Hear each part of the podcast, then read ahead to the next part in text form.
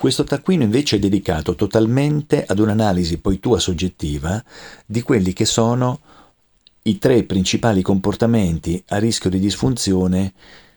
codificati come persecutore, vittima e salvatore. In modo tale che poi ti fermi, ragioni, ti chiedi quali dei tre comportamenti per te sono più frequenti rispetto alla tua quotidianità, cioè agiti da te,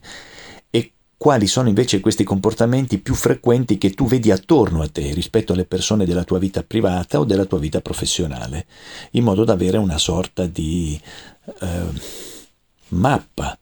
comportamentale di chi ti circonda, di chi ti sta eh, intorno e su questo puoi agire comportamenti successivi a seconda di cosa ritieni più opportuno fare.